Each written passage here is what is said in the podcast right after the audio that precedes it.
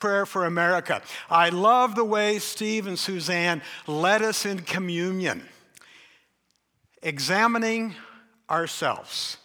Because, you know, change doesn't begin with the government, it doesn't begin in a community, it doesn't begin in a church. Change begins when we as individuals follow the Word of God, repent, submit ourselves to the Lord Jesus Christ, and follow after him. So today I want to conclude our 30 days of prayer. I hope you've enjoyed that. We have one more day, and that's tomorrow. And I want to uh, conclude it by looking at a passage of scripture that I don't think I have taught on for decades, but it is the scripture. And we want to look today at Romans chapter 13 to see what the role of government is through the eyes of God. Not through the eyes of Americans, not through the eyes of a political party, not through your particular lens, but how does God view government? And as I begin, I just want to give credit to uh, a pastor friend, Roger Hazelquest. He's a pastor in Elba, Missouri, and uh, a lot of what I'm going to share today I've actually gleaned from some of his research. I want to begin today by asking how many of you remember looking in the newspaper and reading what was known as Ann Landers? Remember Ann Landers? An advice column? A teenager wrote to Ann Landers one time and said, I'm 15 years old, and my biggest problem is my mother. All she does is nag, nag, and nag from morning to night. Turn off the TV. Do your homework. Wash behind your neck. Stand up straight. Go clean your room. Dear Ann Landers, how can I get her off my case? Signed, Pick, Pick, Pick. Ann Landers responded, Dear Picky, turn off the TV, do your homework, wash behind your neck, stand up straight, and go clean your room. Pretty obvious. Being subject to authority is a hard thing for teenagers. But I want you to know it's a hard thing for all of us whether it's authority in our family, authority on the job, authority in the church, authority of the government. I mean, we all, in theory, say, oh, yeah, we'll be in submission to those in authority over us until they ask us to do something we don't want to do. That's where the rub comes in. And it comes in for all of us. And we've seen that throughout the years. We've seen it particularly in the last couple of years as our government has tried to do their best to deal with the pandemic. There's two examples that come to my mind in the Bible about submitting to authority. One is in the Old Testament, and it was a guy who had a skin disease, we'll call it leprosy. And he went to the man of God and he was expecting a miracle. He wanted the man of God to wave his hands and say, You're healed, you're delivered. His name was Naaman, and he went to the man of God and said, I've got this skin disease. Could you heal me? And he didn't hear what he wanted to hear. The man of God said, Sure, go to the river and dip seven times. He rebuffed against that. Now, eventually he submitted, but his attitude was, Why do I have to do that? I don't want to do that. I know you're the man of God. I know you're the one I'm coming to, but I just want you to make it all better without me having to participate in the healing. Then I recall a man in the New Testament who was a Roman centurion who had a request of Jesus. And he came to Jesus and he said, Man, I have a child who is desperately ill. I need you to heal my child. Jesus said, Well, I could come to your home. And the centurion said, Oh, no, you don't need to do that. I don't want to bother you. You are a man under authority, meaning Jesus was in the authority of God the Father. And the Roman centurion said, I'm a man under authority, and I'm a man of authority. You see, you can't have authority unless you submit to authority. And that centurion knew that. He said, Jesus, all you have to do is say the word. And by your authority, I know my child will be healed. Two contrasting examples on how people dealt with authority. You know what Jesus said about that Roman centurion? He said, You know, I have not seen faith this great in all of Israel.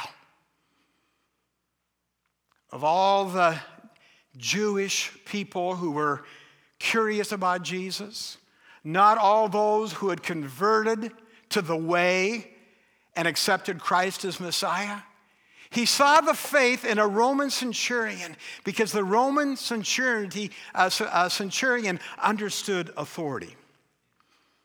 Now, according to the Word of God, God's instituted three primary institutions of authority. And the first is family, the second is the church, and the third is government. And the thing about it is, all three were designed to be sources of blessings to those under their authority. And when it comes to civil government, Romans 13 is the clearest passage on how you and I should respond to the government. It tells us that God is the one who has instituted human government. It tells us that God has instituted human government to bless mankind, to provide for our protection, to provide for our safety. God is the one who established authority, especially, specifically, as we celebrate the independence of the United States this weekend. I wanted to talk about how specifically God has given us the government as a gift. That's what the Bible says. You might not see the, the government as a, as a gift, but I'm saying that the Bible is very clear the government has been given to us as a gift, and we are to submit to the government. Let's read the text, Romans chapter 13. Stand with me this morning, Romans chapter 13. I want to read the first seven verses, reading today from the New International Version. Let everyone be subject to the governing authorities, for there is no authority except that which God has established. The authorities that exist have been established by God. That's what the Bible says. Consequently, whoever rebel, re, uh, rebels against the authority is rebelling against what God has instituted. And those who do so will bring judgment on themselves. For rulers hold no terror for those who do right. If you do right, you don't need to be afraid of the government. The terror comes for those who are doing wrong. Do you want to be free from fear of the one in authority? Then do what is right, and you will be commended. For the one in authority, listen, is God's servant for your good. And if you do wrong, be afraid. For rulers do not bear the sword for no reason. They are God's servants, agents of wrath to bring punishment on the wrongdoer. Therefore, it is necessary to submit to the authorities, not only because of possible punishment, but also as a matter of conscience. This is also why you pay taxes. For the authorities are God's servants who give their full time to governing. Give to everyone what you owe them. If you owe taxes, pay taxes. If revenue, then revenue. If respect, then respect. If honor, then honor. Let's pray. Heavenly Father, I pray in the name of Jesus that your Holy Spirit will guide this teaching today, will guide every heart, every mind who hears this message. We come against any spirit that would cause division, any spirit that would misinterpret what the Word of God says. We come against our own selfish, fleshly nature. We want you, Jesus, to be the Lord of our life. So help us to know how to respond to the government as a result of looking into your word today. In Jesus' name, amen. You may be seated. I know there are some who would disagree. There are some preachers who preach differently. But I'm telling you, friends, according to the Word of God, the government is not a scheme of Satan to trick us, to bind us. Government is established by God Himself. Now, saying that, we have to ask ourselves does Satan use people in government for wicked schemes? And the answer is yes, of course. There are wicked people in government. There are wicked people in the church. There are wicked people in families. Yet that does not negate the fact that the government and the church and the family are institutions of authority that are given to us by God. Now, I want you to consider what's going on in Rome. None of us, I, I, I doubt, that any of us have really lived under an oppressive government. Maybe some of you have. I've talked to Eleanor, one of our former members, before she moved, about her experience of living in China. You might remember our dear Chinese couple that actually escaped China and came and worshiped with us. We baptized them. That wasn't possible. They understood what oppression was, they understood what persecution was. We don't as Americans. But I want you to consider the context of Romans 13. What was going on in the government? We talk about what was going on in the church, but what was going on in the government at the time that the Apostle Paul wrote to the Christians there? And consider who was the ultimate governing authority. It was a character by the name of Nero. He became emperor at the age of 15. At the age of 22, he had his mother murdered. That's the kind of man he was. Followed three years later by divorce and later murdered his wife. It's thought by a lot of historians that the great fire that swept Rome in AD 64 was actually instigated by Nero himself, and then he blamed it on the Christians.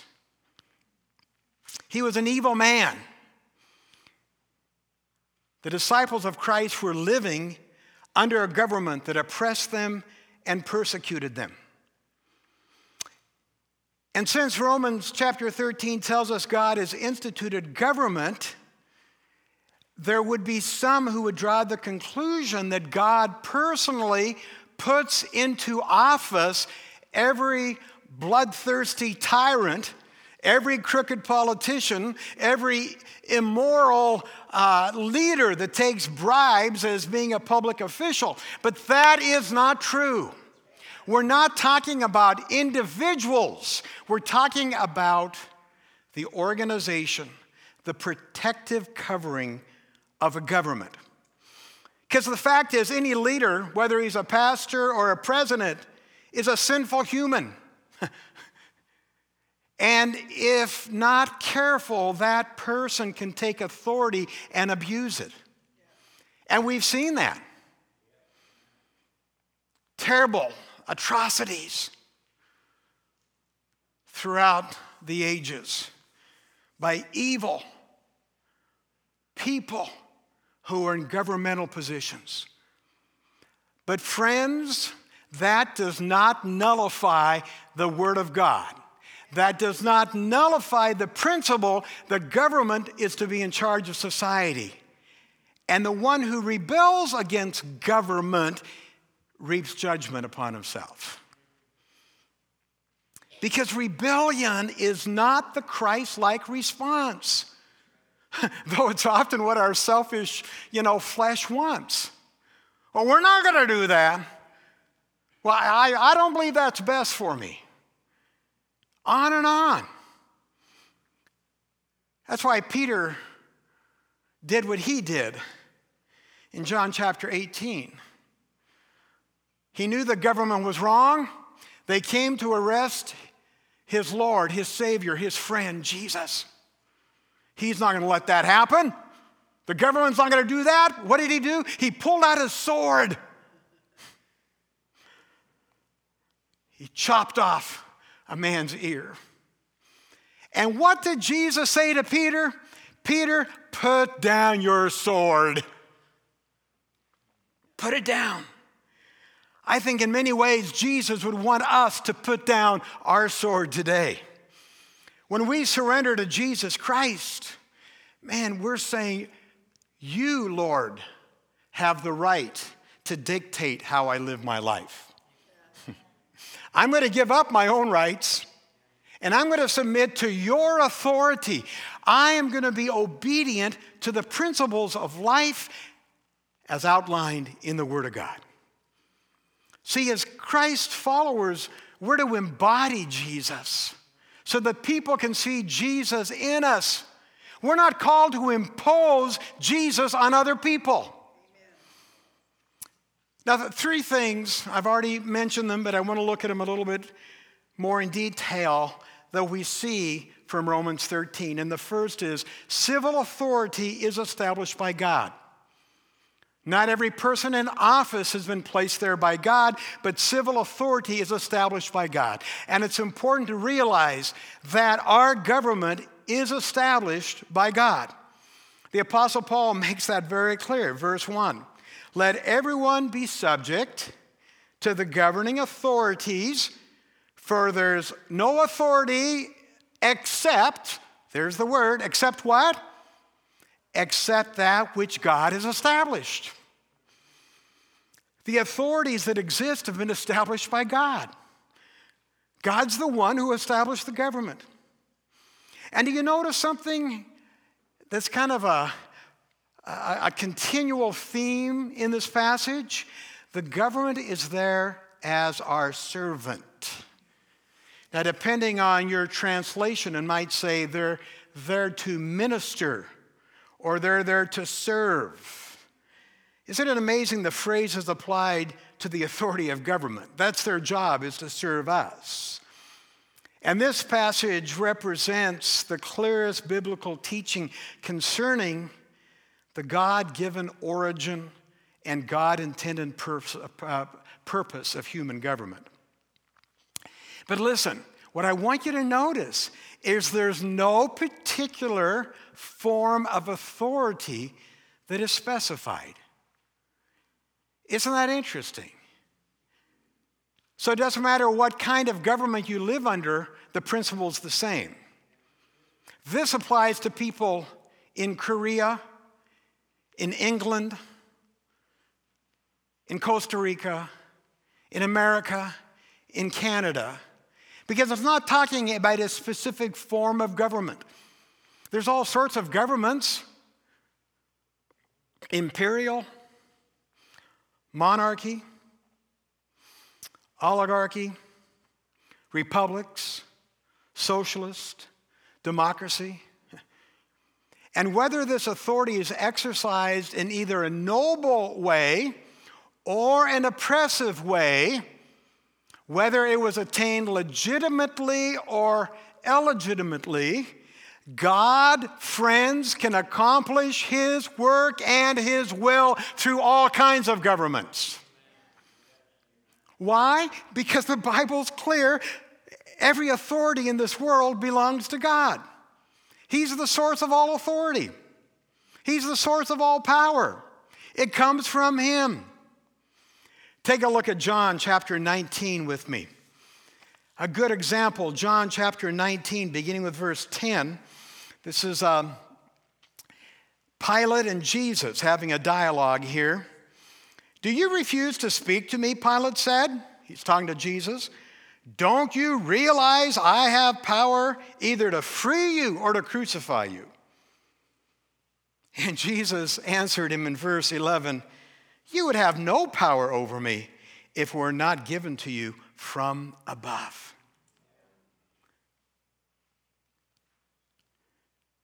Wow. So, what have we learned so far? God ordained the position of governmental authority, but not necessarily the person in the position. That's why we read in Proverbs chapter 29, it's not on your notes, but I'd encourage you to write it down and look it up later. Proverbs 29 says this When the righteous are in authority, the people rejoice. But when a wicked man rules, the people groan. Ugh. But notice it doesn't say that you're only supposed to submit when you're rejoicing. it doesn't say if you're groaning because a wicked man rules that it releases you from the obligation to submit to the government. That's what it says. When the righteous are in authority, we rejoice. When a wicked man rules, the people groan. But either way, we are told very clearly to be subject to our governmental authorities. Now turn to Ephesians with me because this is really interesting. To be subject to authority. It's the same term that we find in Ephesians 5:21. Look it up in your lexicon and you'll see it's the same word found here submit to one another out of reverence for Christ. That submit is the same submit as subject yourself, submit yourself to civil authority. Now Ephesians 5:21 states the obligation that we are to submit to one another. Wives to husbands and husbands to wives, children to parents. Submission to authority is God's will for us. Submit to one another out of reverence for Christ. I pray that people in our community can see that we're more concerned about our community than we are ourselves. Because that will show compassion. That shows the love of Christ. That shows that we are walking out in reality what the Bible is telling us to do. Now, again, depending on your translation, because there's different words used in different translations, but these verses teach is the government officials are servants of God. Three times in this passage, I counted uh, either the word ministers or servants. That's why we're to submit to them. And it's interesting to note that in the original text, the word used here for servant is diakonos. Diakonos. Does that sound familiar? It's the same word in the New Testament that we get our English word deacons. Diakonos. Just as deacons are here to serve the church as ministers of Christ, the government is here to serve us. In other words, God established those who serve the church as deacons, but He also established the servants of government to serve as ministers for the public good. We're to be subject to the authority of the government because it's to serve as God's minister, instituted by God to do good and to punish wrongdoers. That's point number two and three that I have taken from this passage today. The first purpose is the government is there to do good. Look at verse 4 of our text. Verse 4 says, For the one in authority is God's servant for your good. Now, I know sometimes that's hard for us to believe, isn't it? Well, we don't think that they're really looking out after our good. I love what President Ronald Reagan once said. He said, I think you all know that I've always felt the nine most terrifying words in the English language are I'm from the government and I'm here to help. but still, even in Jesus' time, they were oppressed. They were being, Christians were being persecuted by the government. The government was absolutely corrupt and oppressive. Yet, if you look in your history books, man, the Roman government was quite progressive. They had a road system that was second to none in the world. I remember seeing the Roman water viaducts that had been built back even before Christ. They offered water. The Roman government had police protection. They had relief for the poor in food distributions. The Romans, as oppressive as they were, provided health care. The first government, as far as I know, that provided organized hospitals. And something that was very unique at the time, and they were far from what we have today, but they actually provided public toilets. So even though they were oppressive and they persecuted and they were evil, they still, in many ways, provided good for their citizens.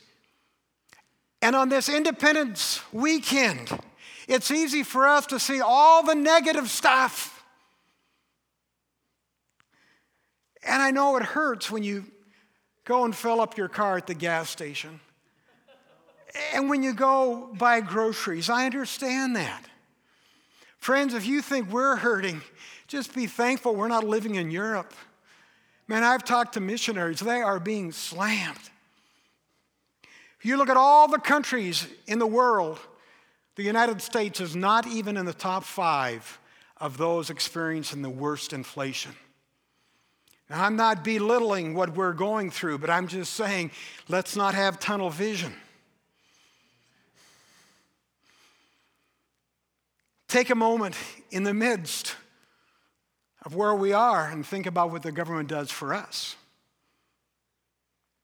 Whether that's state highways or federal highways. It's a government that provides libraries,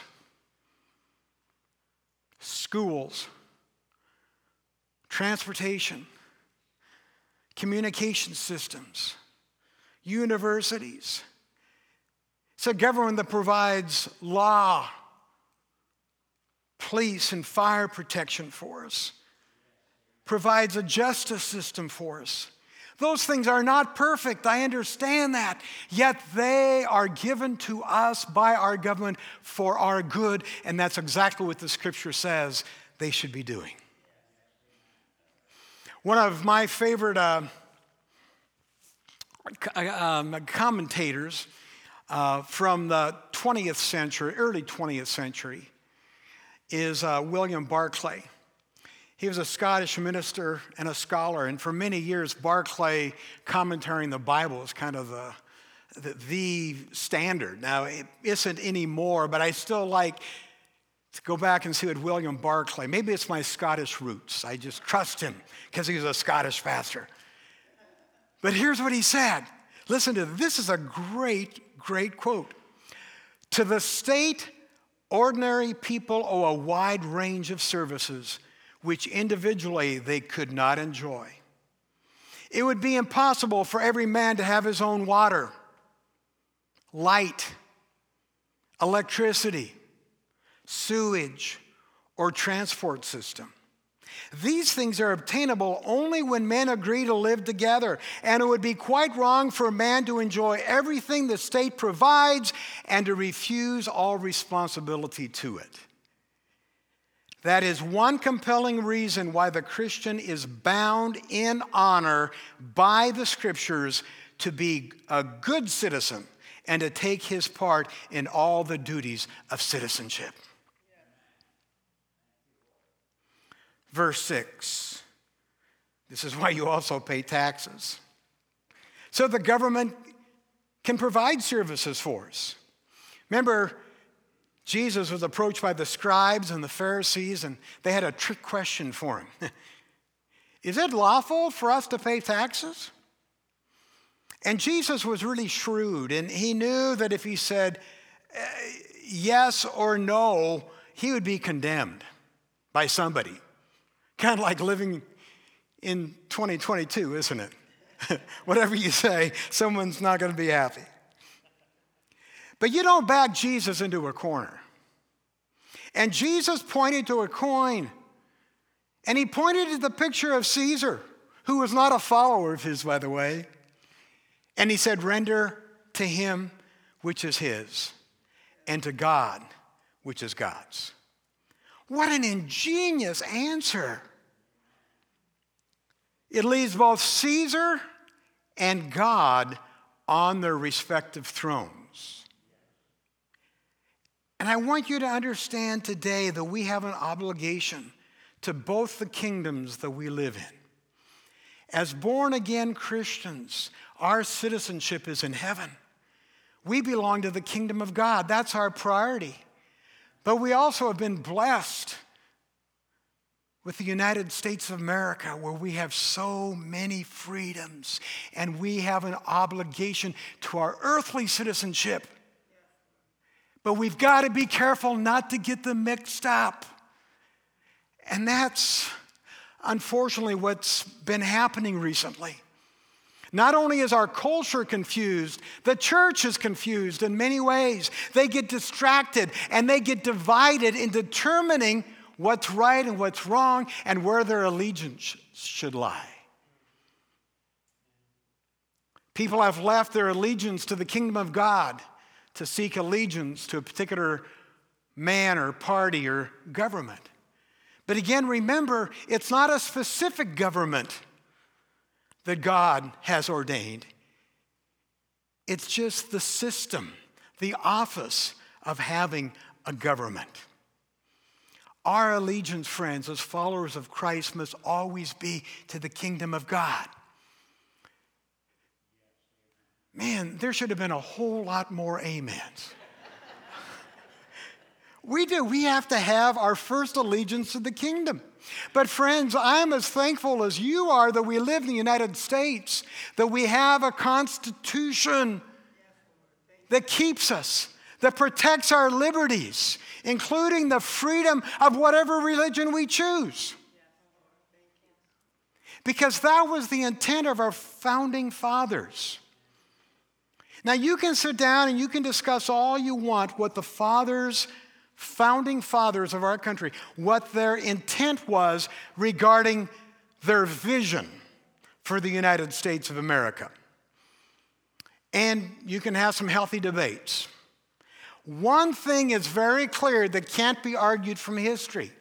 The founding fathers of the United States intended to declare independence from a nation that at that time was controlled by a church, the Church of England.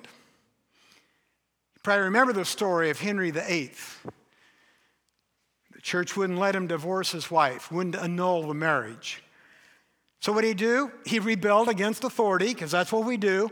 If, if, if we don't like what they're telling us to do, then all of a sudden we take things into our own hands. So he started the Church of England. Rewrote, or I shouldn't say rewrote the scriptures, but translated the scriptures the way that he wanted them interpreted. And the Church of England was in control. And those people who came over to what we now know as the United States wanted a government that was free from religious control.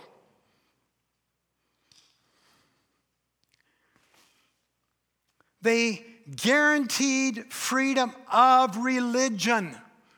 Hallelujah. I'm glad that we have freedom of religion, right alongside the freedom of speech.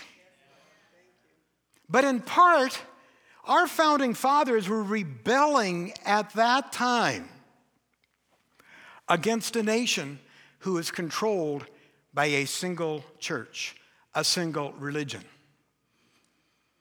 The role of government, according to the scripture today, is not to impose faith or a belief system or establish a state religion. The scripture says no, the government's there to provide safety and welfare for the citizens. It's the church that should be proclaiming the gospel.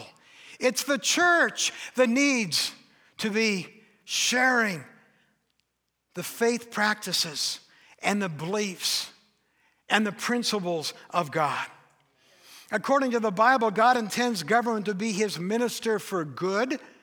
Governments do their work best when they encourage good behavior and they highlight and reward moral acts and godly behavior. And friends, when our government is not accomplishing that purpose, we live in a nation where we have the right and the freedom to seek change. And we should. As born again Christians, as Christ followers, we should make our voice heard. We should do all we can through lobbying, through voting. But still, if you look at the straight scriptures, the purpose of the government is that it is for God to minister for our good, and secondly, to restrain evil. That's found in verse number four. It says here, For the one in authority is God's servant for your good. But if you do wrong, be afraid, for the rulers do not bear the sword for no reason. They, the government, are God's servants, agents of wrath, to bring punishment on the wrongdoer. Now, I talk a lot about context. Sometimes we kind of expand to a few, you know, words or a few verses ahead or, or after the, the text we're looking at. But today I want you to look at the context of Romans 13 following what Paul instructed in Romans 12. You can't really separate Romans 12 and Romans 13, it's clear. We as Christians are not called to personal vengeance. It's not up to you to make sure this other guy gets justice. Now, I know sometimes we feel that, but that's not our calling. According to the Word of God, that's the government's calling. The Christian is not to seek vengeance, but it does not take away the government's authority to punish wrongdoers. Now, stay with me for just a little bit. Evil doers are not free to do all the harm that they please. They need to be restrained without any fear, or they need to be restrained, and they need to have the fear of some kind of punishment. While you and I, as individual Christians, are not allowed to take vengeance against those who do us wrong. God has established civil government, according to the word, to be his agent to the avenger, to make sure that punishment is rightly carried out. It's the only way I can interpret that. Government is supposed to make sure that evil does not rule the land. Evil is to be suppressed by the laws and the power of government. That's why the government gives us laws to live by. And you and I know by studying history when governments fall, the first thing that happens is rampant lawlessness. The laws are there to restrain the evil heart. Now, I understand, I've heard it said, and I agree, you cannot legislate morality. Man, we can pass all the laws we want, but it doesn't change people's hearts. Uh, you cannot legislate morality. Laws will not make people moral because morality is a hard issue. But here's the thing that I would say is the other side of the coin that falls in line with Paul's teaching is governments can legislate against immorality. There's a difference there.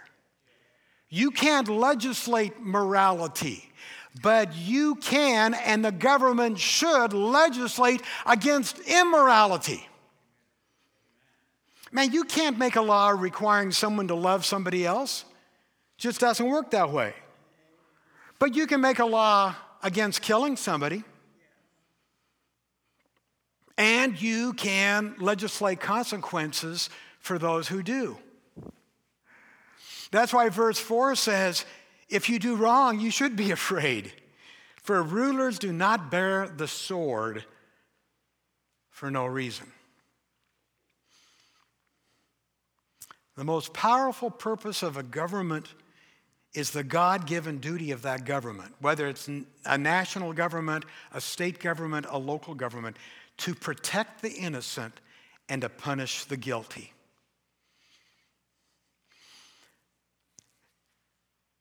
The end of May, we saw the third worst mass shooting elementary school in Texas. It's back in the news because chief of police just resigned from their city council, I think yesterday or the day before. 19 innocent children, two teachers in that grade school. Pure evil. And justice was served because the government had law enforcement officers. I know there was a lot of controversy about how that was handled, but bottom line, the United States Border Patrol Tactical Unit used their weapons and shot the man, took his life.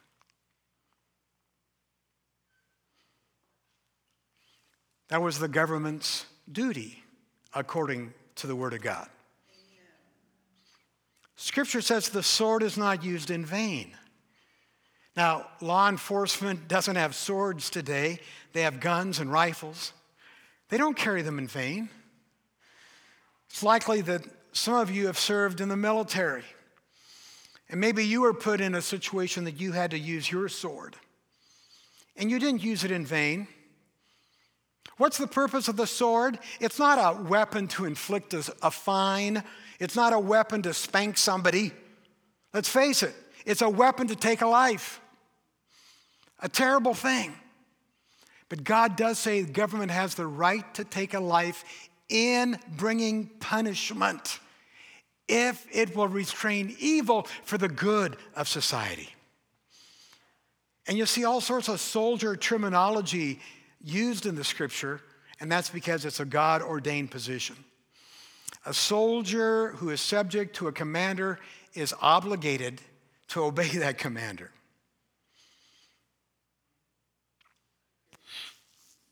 The reality is that when we're under orders from the government, which God uses to bring punishment on an evildoer.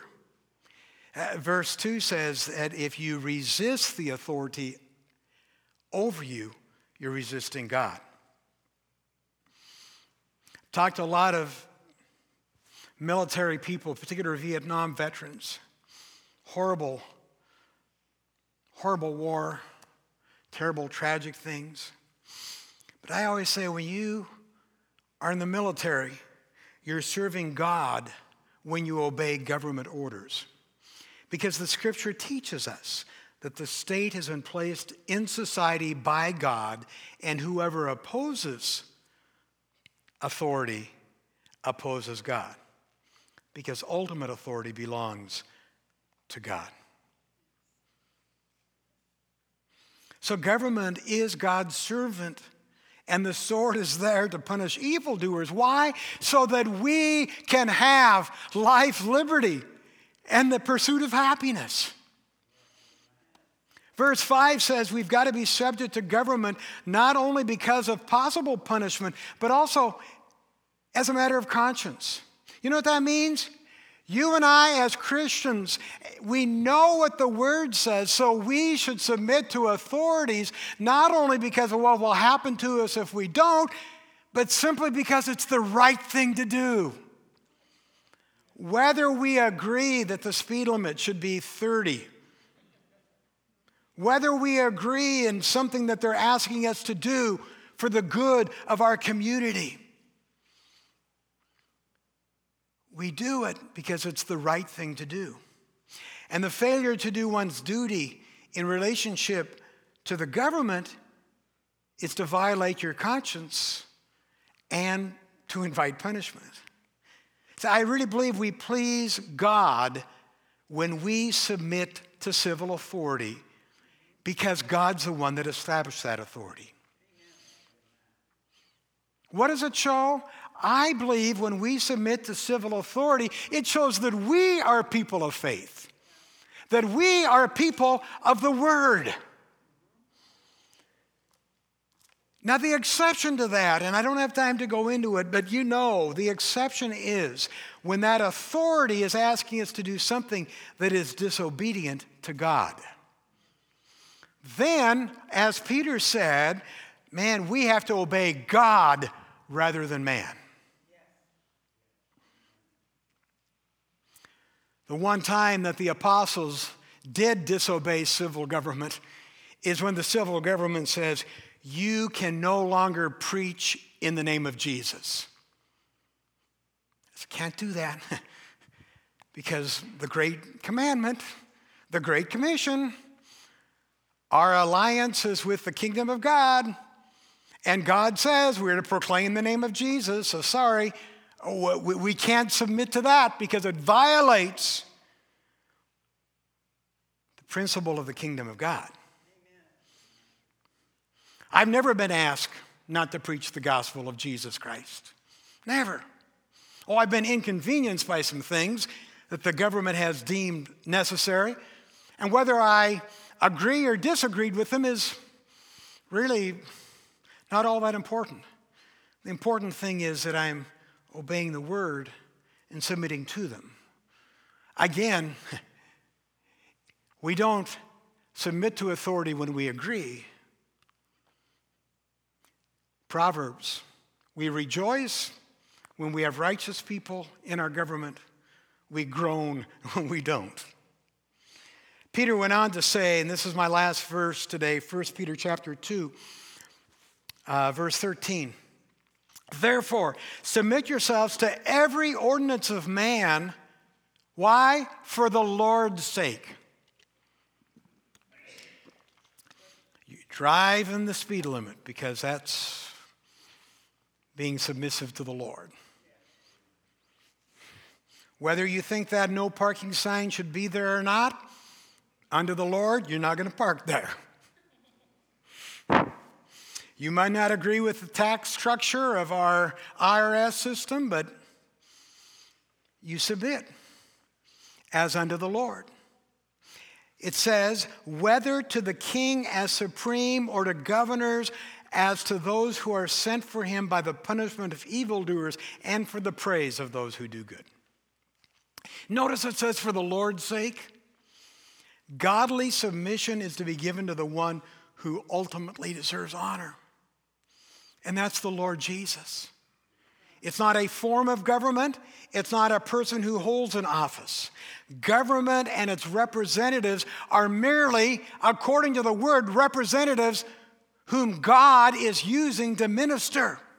So on this Independence Day weekend, when I consider those who've served in our military, those who have served in our police force, our fire departments, the veterans. Man, I think of words like courage, commitment, dedication. Those brave men and women who lost their lives in service to the country so that we can live in a free country deserve the honor we pay to them. They gave their all. And as followers of Jesus, we also need to have that same kind of courage, that same kind of commitment to the Word of God, that same kind of dedication to the cause of Christ. Because our ultimate allegiance is to God, who made us and bought us back from our sinful rebellion through the blood of Jesus Christ. I want to end by saying this the government that herded all those Christians years ago into the Colosseum to be slaughtered for the enjoyment of 50, 60,000 fans. That government was changed, not by rebellion, but by the prayers and the preaching of the family of friends of those who were being torn apart by the lions. Now, I know Jesus never participated in actual earthly legislation or government, but Jesus forever changed our culture and our governments by his truth. And one day, Jesus is coming again. And one day, Jesus will establish his government. And until that day, let's keep our eyes not on our government not on our political leaders, but let's keep our eyes on Jesus. Uh, let's not get swept away in the emotions of all that goes on in politics and all this stuff out here. Let's make the Bible our rule of conduct. Friends, we're to build the church. We're to build the kingdom of God no matter what kind of government we live under. And we've got to acknowledge what the Bible says about the government. Here it is again. Let everyone be subject to the governing authorities, for there is no authority except that which God has established. The authorities that exist have been established by God. A Nazarene pastor in Idaho by the name of Ben Kramer wrote this recently. If Jesus wanted a Christian nation, he would have established one. But he didn't. He established the church. And whenever we Christians forsake our call to be the church for a Christian empire, the results are always catastrophic. If I had time, we could talk about when Constantine gained control of the government and decided Christianity should be the state religion. It was a mess. It did more to harm the cause of Christ than anything else because Jesus never intended the civil government and the government of God to be intertwined. Let's follow the Word of God. Let's submit, realizing our government is established of God for our good and to restrain evil. Let's stand together. Heavenly Father, I thank you that in these turbulent times we can look to your word to see exactly why you established civil government and how we are to respond. And Lord, I pray that each of us today will submit to our government, that we will do our best to influence our politicians, our leaders, to align themselves up with the principles of God. For Lord, we know when the righteous are in control, we rejoice. So, Lord, we do pray that you will raise up godly leaders for our country. And we thank you for our country. We thank you for the years of freedom. We thank you that there was people who were brave enough to escape from a, a church-controlled government in order to come here and establish the freedom of religion. That no matter what you believed, you had the right to worship. I thank you for that. And today we pray for our government. Lord, we pray for our president. We pray for our congressmen, our senators, our Supreme Court justices. We pray for our governor. We pray for our mayors. We pray for our county commissioners. We pray for all our governmental leaders That, Lord, their hearts will be softened in alignment with you. And that our hearts will be softened, Lord. That we won't be caught up in the divisiveness of government, but we'll do what the Word says. We will submit to the government as long as it doesn't violate biblical principles. Whether we agree or not, we submit to them as unto you. We pray, God, that you will give us open hearts to be shining lights of your love and your righteousness and your forgiveness and your mercy. And many people will be drawn to Jesus Christ, to the church. And no matter how hard hell sends opposition, we know that you will build your church and the gates of hell will not prevail. So may our eyes continue to be on Jesus. We thank you, Lord, for your Holy Spirit that helps us navigate through difficult times, even as your Holy Spirit helped the apostles and the disciples navigate through much more difficult times. We take courage in knowing that their prayers and their allegiance to Jesus eventually turned the government. And we pray that our allegiance to you and our obedience to you will do the same. In your name we pray.